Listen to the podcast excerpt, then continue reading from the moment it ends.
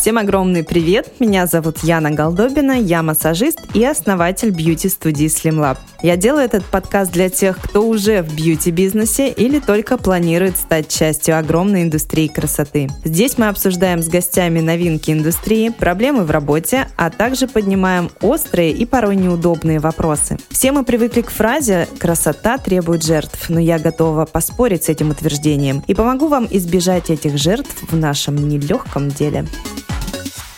Сегодня у меня в гостях Розалия, владелица Beauty Place студии. Это Nail студия. На самом деле она уже давно не Nail, потому что ты добавила туда еще и... Брови и ресницы. Брови и ресницы. Так что можно сказать, что ты уже просто бьюти-студия. И также Розалия у нас имеет огромный опыт HR-менеджмента. Ну и начнем, конечно же, нашу больную, ужасную, прям вот гноящуюся тему.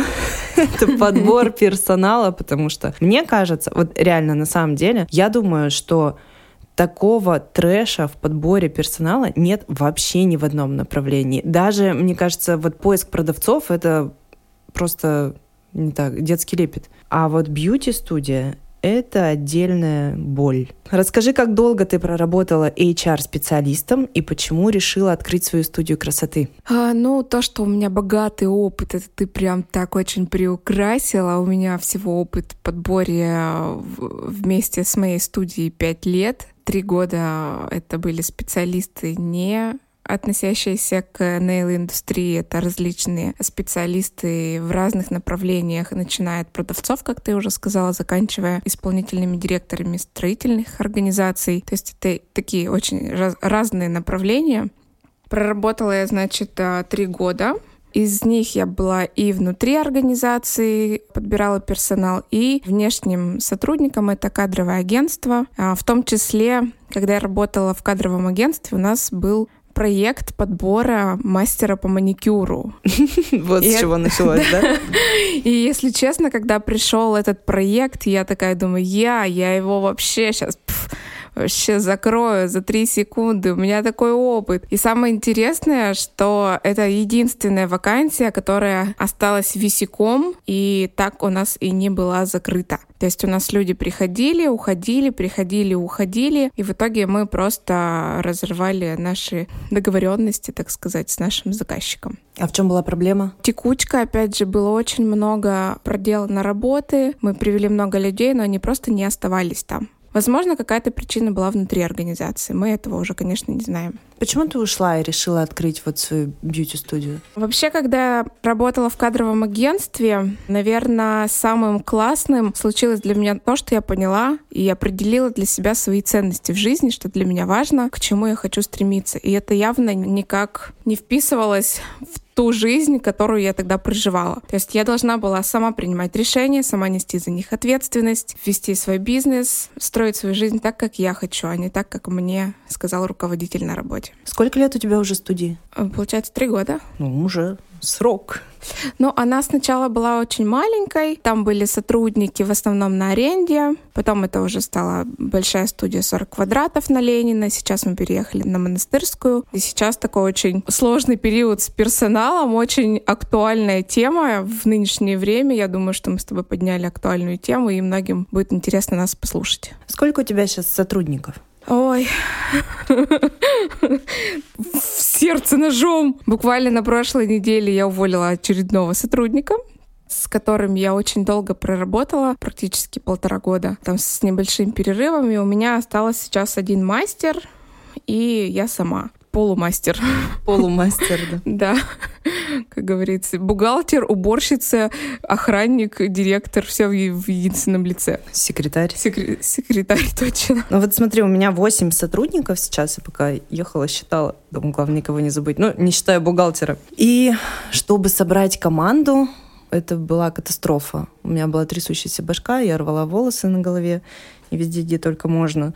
Наконец-то это произошло, команда вроде как у нас уже собрана. И у меня всегда проблема с чем? С собеседованиями. Я, честно, не умею проводить собеседование. И вот я у тебя хочу спросить, сколько этапов э, составляет твое собеседование? Ну и расскажи кратко о них. На самом деле, наверное, у тебя проблемы не с собеседованием, а в принципе у тебя нет структуры подбора от начала до конца. Это какой-то один непрерывный поток действий, а само собеседование — это одна маленькая частичка. Расскажу немножко про то, как я подбираю персонал. Это пришло ко мне еще из кадрового агентства, еще там я научилась и продолжаю сейчас действовать так же.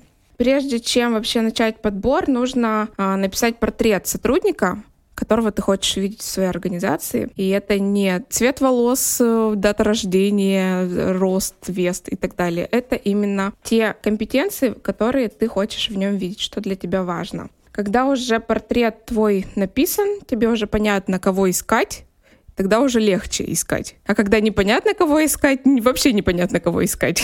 Я еще сотрудников с нимбом на голове, там, святых людей, которые придут и сразу, да, я буду работать, я буду пахать на тебя еще больше, чем когда-либо на кого. Как правило, такие люди потом быстро сливаются, которые на собеседование слишком много обещают. Да, которые еще мастера во всем. Продавать умею, разговаривать умею, все умею, писать умею. Да. Потом, а, что это действительно нужно делать? Да, действительно. После того, как мы создали с тобой портрет сотрудника, нам нужно создать входящий поток заявок и исходящий поток. Входящий поток — это люди, которые будут сами тебе звонить, писать и проситься на работу. Что нам нужно с тобой сделать? Во-первых, это разместить вакансию на работных сайтах. Я использую Авито. Разместить вакансию в группах по нашей теме. Это ищу модель, а, различные магазины нейл-индустрии или каких-то вообще материалов касаемо бьюти-сферы и тем самым создать входящий поток. Исходящий поток — это я уже сама пишу людям и предлагаю им прийти ко мне на собеседование. То есть я прям ВКонтакте открываю странички, пишу им там «Привет», меня зовут так-то, так-то, я тот-то, тот-то, и вот предлагаю прийти ко мне на собеседование. На Авито также открываю э, объявление и пишу им. Моя задача продать вакансию, то есть я а, в основном рассказываю о преимуществах, выявляю их потребность и закрываю ее своими какими-то плюшками. Дальше я направляю такую мини-анкету.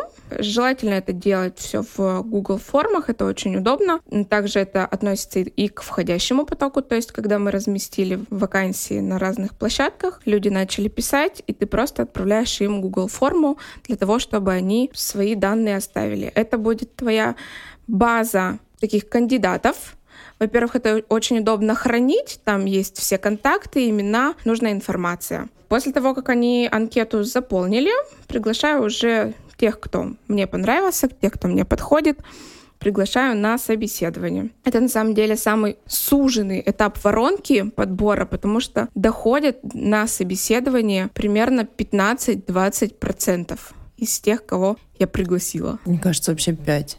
Слушай, про Авито, мне кажется, это вообще тоже отдельная боль. Как только размещаются объявления на Авито, поток происходит вот так. Чё по ЗП? Какая ЗП?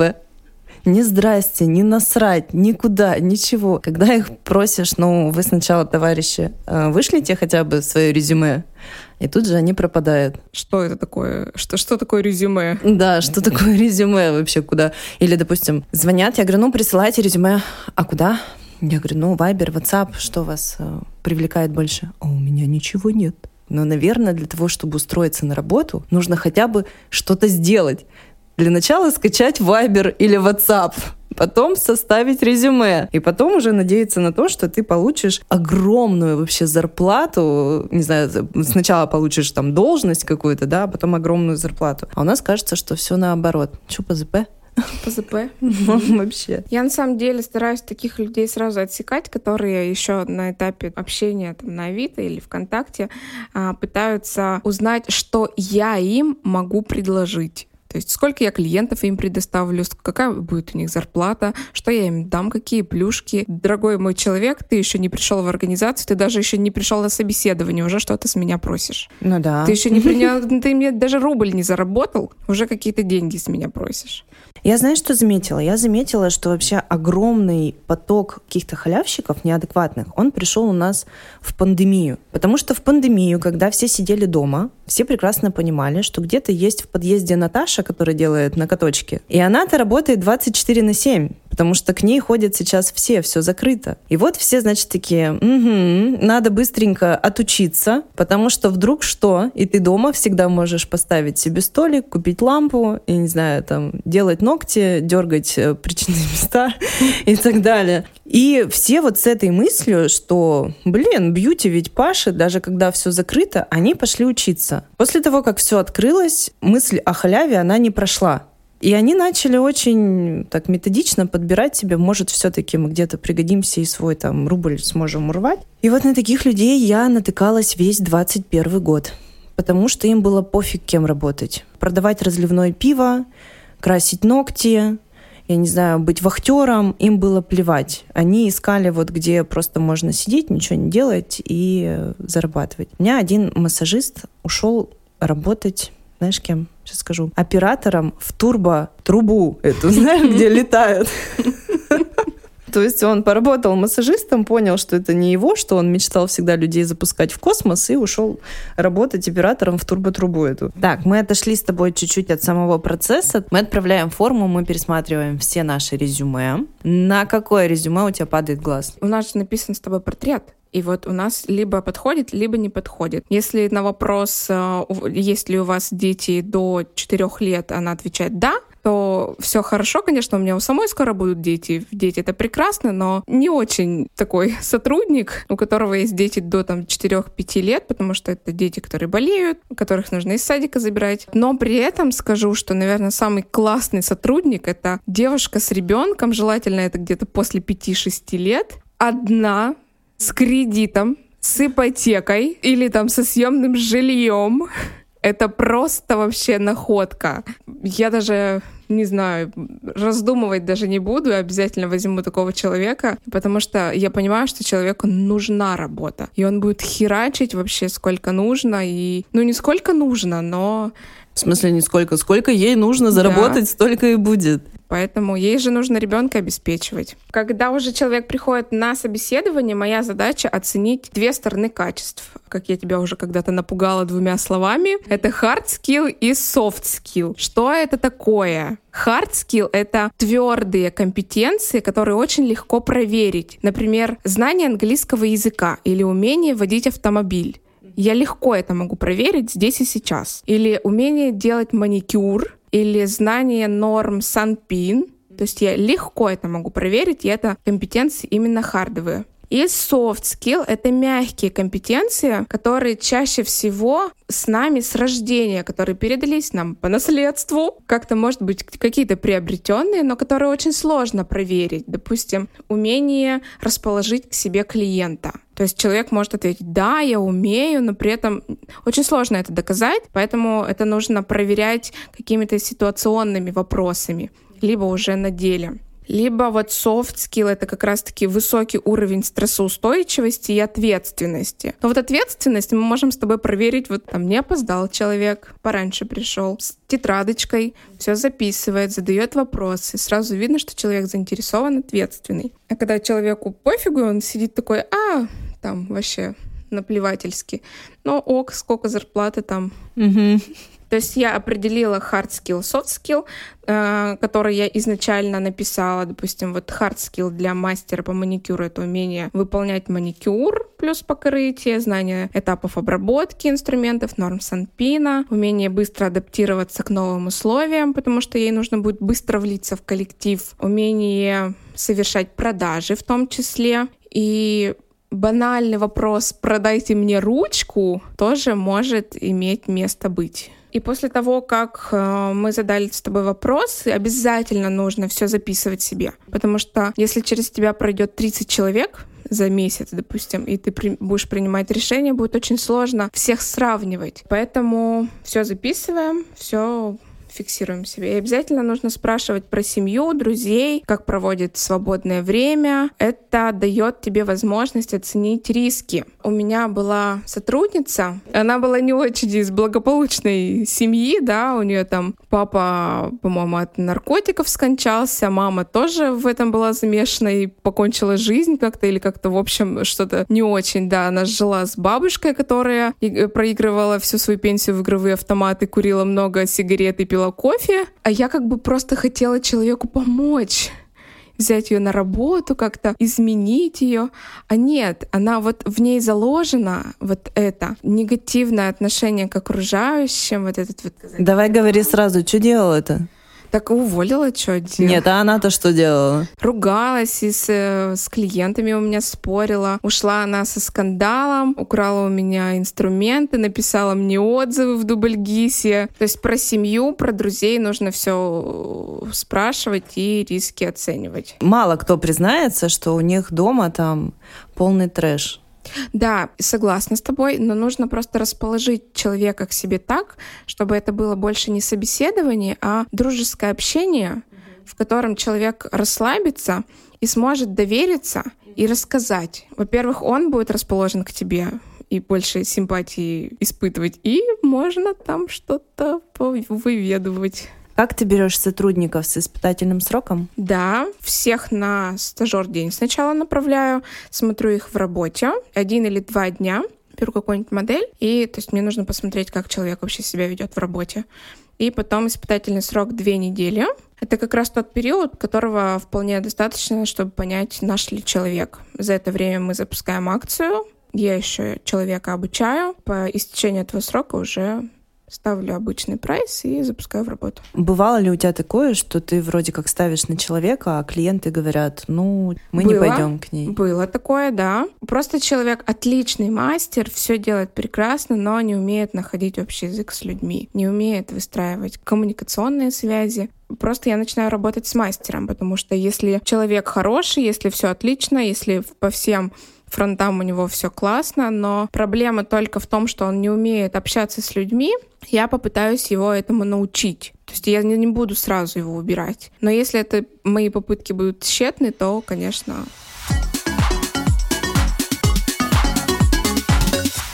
Расскажи мне, пожалуйста, какие важные для себя качества человека ты пытаешься раскрыть в собеседовании?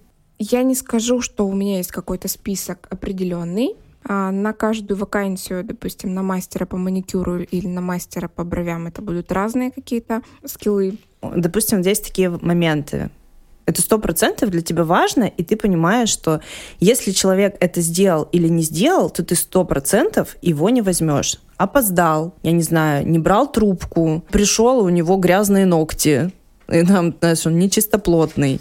Там еще какие-то... Ну, есть такие моменты, после которых ты такая, типа, блин. Есть такие моменты. Если, допустим, человек переносит встречу два-три раза, и потом еще на нее опаздывает или вообще не приходит, все сразу в блок. Ну, то есть это ответственность. Это ответственность, Ну вот, конечно. я тебя про это и спрашиваю. Да, Какие да, качества ты вот сразу хочешь на месте выяснить? А, если человек на собеседование со мной вступает в борьбу, то есть он со мной спорит, повышает голос, как-то раздражен. То есть я вижу, что человек в борьбе, мне не нужен такой человек. Зачем? Он еще на этапе встречи со мной хочет побороться.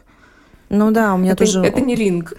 У меня был такой прецедент, когда у меня первый рабочий день вышел тоже массажист и начал мне доказывать, что я работаю не на тех материалах, на которых надо работать. Вот он такой говорит, я знаю, что, там, не знаю, делать массаж маслом — это круто. Я говорю, у нас наши клиенты, не хотят делать массаж маслом, они хотят делать массаж кремом. Я их всех уговорю, они все придут. Я говорю, не надо трогать моих клиентов.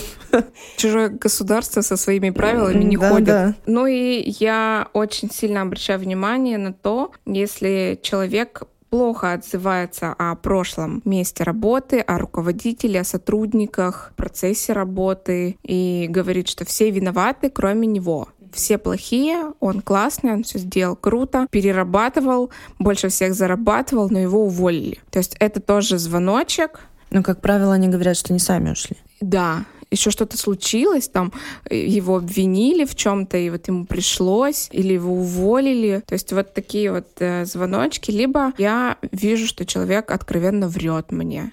Или, допустим, я зашла там на его страничку в соцсетях, все промониторила, какие-то моменты для себя обозначила, а он мне о них либо скрывает, либо прям врет. Но если я спрашиваю, у вас есть дети, и мне человек говорит, нету. А я знаю, что у человека есть дети. Но это как бы очень сложно скрыть. Что он забыл. Забыл. Ну, я думаю, что у некоторых мужчин бывает такое, допустим. Ну, у мужчин, да, но у меня, не знаю, к счастью или к сожалению, мужчины на собеседование сейчас не приходят. Кстати, с мужчинами работать лучше всего. Я уже это поняла. Просто самые у меня ответственные сейчас люди — это мужчины. С женщинами в этом плане сложновато. Они все звезды. Они все да. звезды и в какой-то момент а, начинают светить очень ярко. А еще такой вопрос. На каких словах или действиях кандидат сразу заваливает собеседование? Ну, на самом деле, внешний вид. Человек пришел грязный, неопрятный, в грязной обуви, заходит. Бывало такое, что люди даже не разувались, хотя у нас в студии принято разуваться, одевать вторую обувь. Проходят, то есть это видно, что человек не очень чистоплотный, мне он не нужен. Вот, либо, знаешь, я сама вообще родом из маленькой деревни, э, но при этом я стараюсь вести себя очень цивилизованно, нормально, общаться, а приходят девочки, стараюсь, держу себя в узде. Э, вот, но деревню из меня все равно не вывезли. А приходят девочки, которые, откровенно говоря, ну прям деревня. Только открывают рот, все, я понимаю, что мои клиенты с ними не смогут общаться, потому что это, не знаю, это просто откровенно деревня. Повторю, да, что я сама родом из маленькой-маленькой деревни, из поселка. Но я думаю, что просто нужно работать над своей речью. Вот все. У нас э, был такой момент, у меня администратор, когда опоздал клиент, ну клиенты опаздывают, мы сами опаздываем периодически, когда куда-то записываемся. Схода такая типа, а чё вы опоздали? клиент где стоял, там упал. А администрирование вообще, культура администрирования у нас как таковой нет. И самая большая проблема — это найти администратора. Потому что они почему-то все думают, да, что это нужно просто сидеть на жопе ровно. К тебе прям валит потоком клиентура, ты только их раскидываешь и все. Еще и указываешь. Чай, и максимум чай наливаешь. Да сами нальют. Что, вон там кружка, еще помойте за собой. Они только указывают, вам туда, вам сюда, вы опоздали. Все, давайте, до свидания. Пример самого смешного собеседования. Я не скажу, что оно прям очень смешное. Оно было скорее странное, наверное. Значит, назначила я собеседование. Девушка идет и звонит мне узнать, как зайти к нам в здание. Я, значит, отвечаю, ориентирую ее, при этом вижу ее в окно. Она идет с группой поддержки со своим, я так поняла, молодым человеком. Она увидела меня в окно, остановилась, они посмотрели друг на друга, развернулись и убежали. Почему? Я не знаю. Я ей пыталась сейчас звонить, она трубку не брала, на сообщение мне не ответила. Это было для меня огромной вообще просто загадкой. Я не знаю, посмеяться, поплакать, что это такое было, но это было очень интересно. Еще одна история была. Мой самый первый сотрудник, когда я брала именно на процент девочку, она пришла ко мне клиентом, и мы в процессе нашей работы, я делала маникюр, и она сказала, что она тоже мастер, и я просто незаметно начала проводить собеседование. То есть мы делаем маникюр, и при этом я задаю ей определенные вопросы, и она даже вообще в ус не дует, что ее тут сканируют. И в итоге я потом ей предложила устроиться на работу ко мне, она согласилась, но мы с ней не очень долго проработали, потому что это был не очень качественный подбор, если честно. Ну, во время маникюра, наверное, да. Поэтому, ну, это был опыт.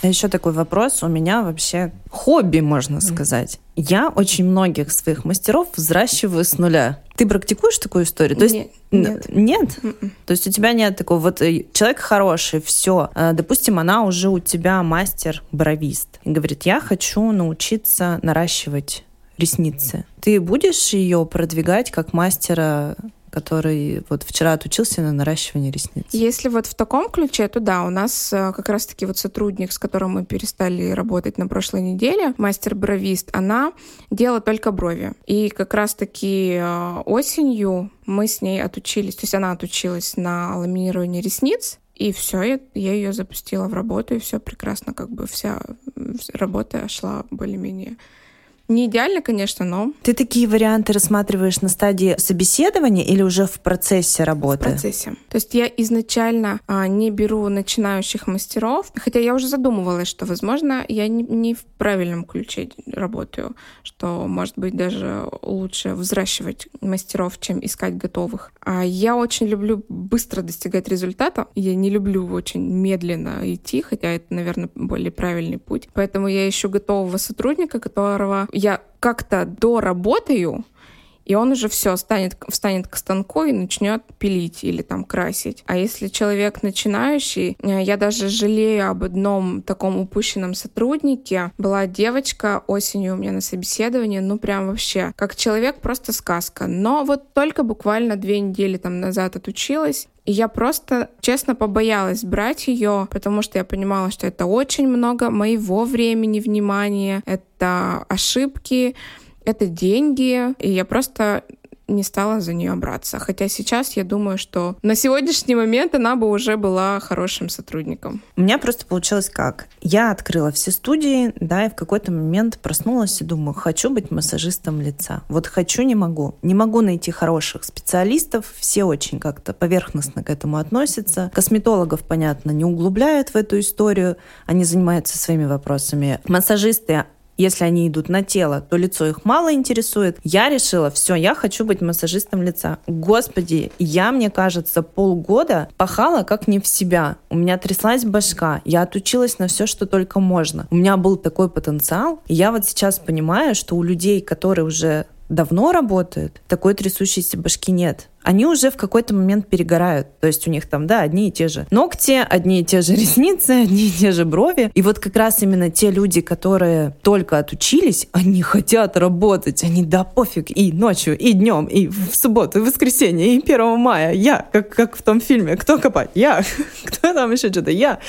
И вот этот момент, мне кажется, нужно поймать, потому что когда они станут уже хорошими специалистами, да, у них, конечно, еще больше уверенности в себе, конечно, еще больше любви к своему продукту будет, но вот этого вот так, где бы еще что-то урвать, чему бы еще научиться, мне нужно еще это узнать, то узнать. Поэтому я за молодых специалистов, и я понимаю, что их мало где берут. И когда вот они ко мне приходят, я говорю, я возьму. На самом деле у меня почти все с маленьким опытом работы ко мне приходили. Кто-то учился прямо у меня на глазах, кому-то я сама оплачивала учебу и потом терпеливо ждала, когда они станут теми специалистами, которыми они стали сейчас.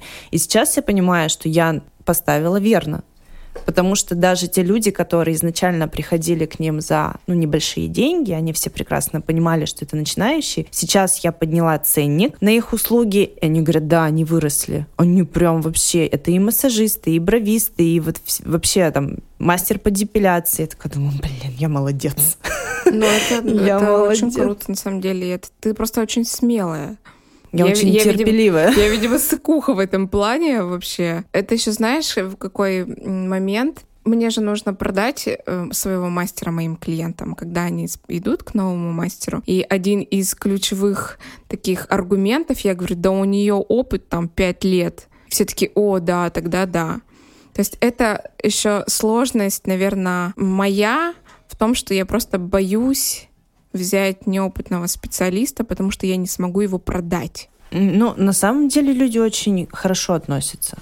Вот, допустим, даже к таким же историям, когда, ну, у тебя мастер также занимается бровями, начал заниматься ресницами, и ты начинаешь, вот, да мы тут учимся, мы развиваемся, мы тут один сертификат показываешь, второй сертификат, третий, все, короче, отрядом пошли учиться, уже все, что только можно, узнали. Все таки ну да, круто, надо сходить. И ты прям заряжаешь этой энергией своих клиентов и говоришь, да почему мы тут уже все, все знаем, все последние новинки. Вчера отучились. Сейчас на вас проверим. Все реагируют, конечно, по-разному, но большинство поддерживает. Наверное, после нашего эфира я задумаюсь над этим вопросом. Видишь, как классно, не зря. Тем более я сейчас, я вчера весь день провела в поисках мастера на Авито, ВКонтакте, писала кучу сообщений всем. Есть парочка там зацепок, но пока, пока все тщетно. Я в тебя верю.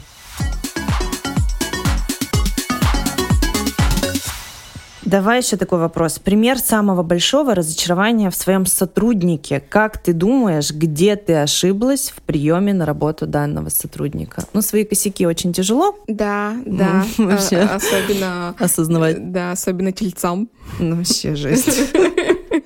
Вообще, я с каждым сотрудником расстаюсь очень тяжело, потому что в каждого сотрудника я вложила частичку себя. Даже если он накосячил и с косяком уходит, мне все равно жалко его отпускать. Но такой самый, наверное, был сильный удар для меня. Мастер я уволила в январе, проработала она у меня полгода. Она пришла ко мне вообще на обучение и там уже я предложила ей работу. И вот этот путь, который мы с ней проделали, как раз-таки, с каким опытом она ко мне пришла, и с какими знаниями, и с какими ушла, это просто два разных мастера.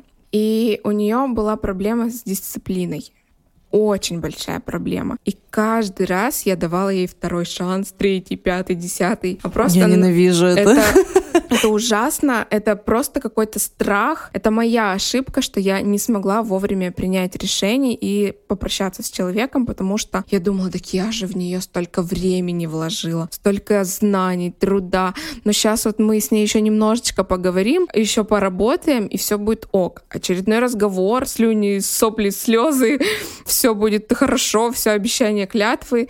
Две недели работаем нормально, все по новой все косяки, а это еще была предновогодние дни, там как раз конец декабря, и когда у меня волосы шевелились, когда она просто не выходила на работу. А полная запись, просто полная запись. И тогда я ее не уволила. Ты еще святая. Но у меня на самом деле такая же проблема. Я вообще, ну, такой ненормальный начальник, то есть я терплю, терплю, терплю, потом я начинаю орать, орать матом, причем вообще у меня волосы дыбом, я начинаю говорить там типа, вот, блядь, что такое? Вы там вообще такие сики. Проходит какое-то время, меня отпускает.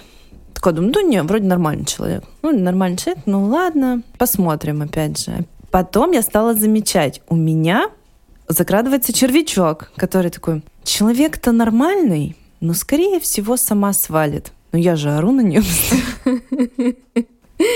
Я жду, думаю, сейчас должно произойти что-то такое, что должно вот либо мы будем нормально работать, либо она сама свалит. Как правило, они потом сваливают, конечно, тоже там с кучей претензий. Я такая думаю, блядь, ну я могла расстаться с ней полгода назад. Ну вот сижу потом и думаю, я могла принять это решение сама. Нет, я дождалась того момента, когда уже все, уже край, уже, уже скандалы, истерики и все остальное, она уходит сама. Ну, мне кажется, там уже легенды у нас. Через меня прошло, я тебе вот, знаешь, не собрать. Мне кажется, человек 35 массажистов. Мне кажется, каждый массажист уже, блин, побывал у меня. В какой-то момент я уже смотрела на них, я уже сразу думала, блин, как вы меня достали? Вот я знаю вот сто пудов, что будет в следующие две недели. И зачем-то я их брала опять. И у меня опять все было то же самое. Поэтому у меня вообще большая проблема, говорю, с собеседованием. В какой-то момент я выгорела, я перегорела именно на общение с людьми, чтобы принять их на работу. И думаю, ой, насрать, давайте работать. Потом такая, ай, ладно, пофиг, ну идет, идет. Это, это ужасно. Это ужасно, так делать нельзя. Я уже сама себе так говорю. В чем ты ошиблась, когда вот ты свою сотрудницу вот эту взяла? А, вот мы с тобой говорили про опоздание, когда мы с ней вообще назначили нашу первую встречу, опоздала на полчаса. А, ну все понятно. Дальше можешь не продолжать. А я такая, ну ладно, всякое бывает, пробки там и так далее. И вот эти звоночки были постоянно, я просто верила в нее, смотрела, она мне просто понравилась как человек. И я закрывала глаза на все вот ее эти моменты, поэтому нужно трезво оценивать своих сотрудников и не смотреть на них как на своих детей. Ну, это вообще самая большая и думать, проблема. они лучшие. Они, это вообще, это мои, это мои сотрудники, они же классные. Ну и что, что накосячили? Это мои дитятки. Я думаю, что многие так относятся. Но я точно так отношусь. Господи, мы все команда. Я их сейчас всему научу, воспитаю. Угу. Они нахер послали всех, и, и тебя в том числе, и меня. ну, и да. пошли там по делам. Какие вообще отношения вот ты для себя видишь идеальные между, ну, между тобой, да, и твоим сотрудником? Я практикую дружеские отношения, но при этом не переходя переходить э, границы дозволенного. То есть я могу с, со своим сотрудником пойти вечером прогуляться, пообщаться. Это и для того, чтобы узнать, что внутри, что она думает, вне э, стен нашей работы. Потому что когда человек с работы уходит, он становится совершенно другим. И на работе всегда иду навстречу, девчонкам, если у кого-то какие-то проблемы, мне проще им помочь с их проблемами там, вне стен нашей работы, перевести вещи помочь или найти какого-нибудь электрика, чтобы она на работе об этом не думала. Поэтому иногда может быть, это странно, но я беру на себя решение их личных проблем. Ну, ты крутая. Ну, не знаю, может быть, это вообще странно и как-то я чокнутая какая-то, но вот я думаю, пусть лучше я помогу ей решить там проблемы, чтобы она пришла на работу и не думала о них. Или, допустим, вот в ближайшие дни будет там у меня у мастера дочь дома, я говорю, давай ты работай, я с ней погуляю днем. Классно. Может, мне тоже тебе звонить? Ты вообще часто хвалишь своих сотрудников? Да, конечно. Хвалю чаще, чем ругаю. Вообще стараюсь, знаешь, как практиковать отношения родитель-ребенок. Своих детей я уже очень много всякой литературы про детей прочитала, потому что для меня это актуально. Всяких э, видео насмотрелась. И везде специалисты говорят, что нужно все-таки акцентировать на успехах внимание, нежели на неудачах человека. Поэтому и с мастером я стараюсь также э, работать, акцентировать внимание на его успехах, э, но про какие-то сложные моменты я стараюсь говорить, ну, всякое бывает, давай мы с тобой проработаем этот момент, чтобы этой ошибки просто больше не случалось. Но у меня, допустим, наоборот. Я очень люблю, ценю, обожаю своих сотрудников, но я им очень редко об этом говорю. Вот реально. Я такой вот вечный надзор. Я прихожу, так, что у нас тут произошло, что у нас там, где косяк. Всегда вижу все косяки, всегда на них показываю. Говорю, девочки, с таким отношением на работу приходить нельзя. Но если я хвалю, то, конечно, искренне. Я искренне говорю, что они молодцы. Но я думаю, что не догадываюсь, что я их сильно люблю, но я им об этом не говорю. Пусть между нами будет такая тайна в наших отношениях.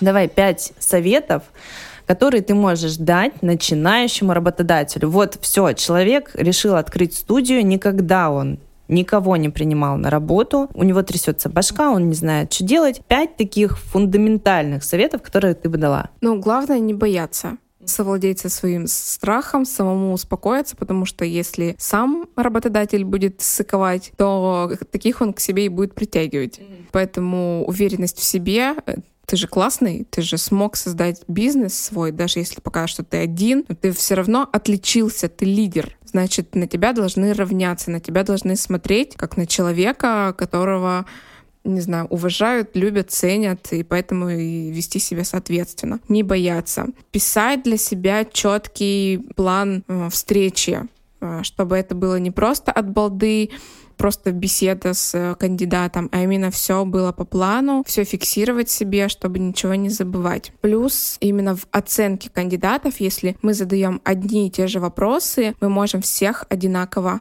оценить. Это будет объективная оценка. Еще один момент — обращать внимание на мелочи, которые мы с тобой сегодня проговаривали, да, не закрывать на них глаза, как это было со мной. Как делаем мы. Да, не надо так делать. Так нельзя, это плохо. Поэтому обращать внимание на мелочи, на какие-то мелкие звоночки, а, складывать их в единую картину и не бояться принимать решения, в том числе и уволить сотрудника, либо там, понизить в должности или сократить зарплату или санкции именно финансовые вводить. Вот это, кстати, для меня всегда была проблемой, лишать э, сотрудников премии. Я, кстати, еще своим сотрудникам премию получу. Поэтому, кто нас слушает и кто еще в поисках работы, welcome!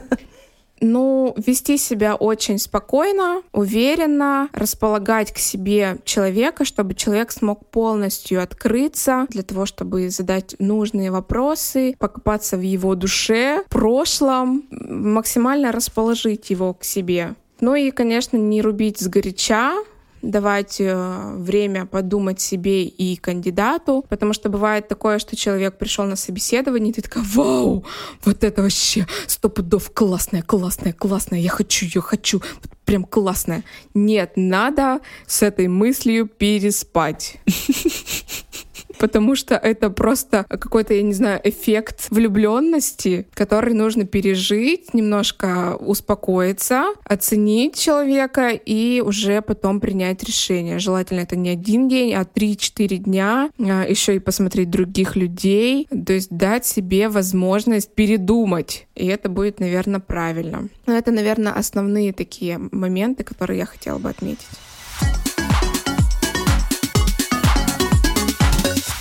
Ну и последний вопрос, который я тебе давала домашнее задание. На какие темы ты бы хотела услышать еще наши записи? Я бы хотела послушать такие темы, как мотивация сотрудников к работе, как вообще другие э, руководители мотивируют к работе и именно удерживают сотрудников. Потому что вот у меня проблема, что люди приходят, работают полгода и уходят. И такая вот возникает текучка. И, возможно, я не знаю каких-то моментов, как их нужно нацеливать на долгосрочную работу. Поэтому вот корпоративная культура еще была бы мне очень интересна. То есть вообще работа с сотрудниками внутри организации. Спасибо тебе большое. Мы разобрали с тобой все вопросы. Я думаю, что наш подкаст сегодняшний был очень полезен и мне, и тебе, и всем, кто услышит. Спасибо тебе, что пригласила меня. Мне было очень приятно пообщаться с э, нашими слушателями и с тобой тоже.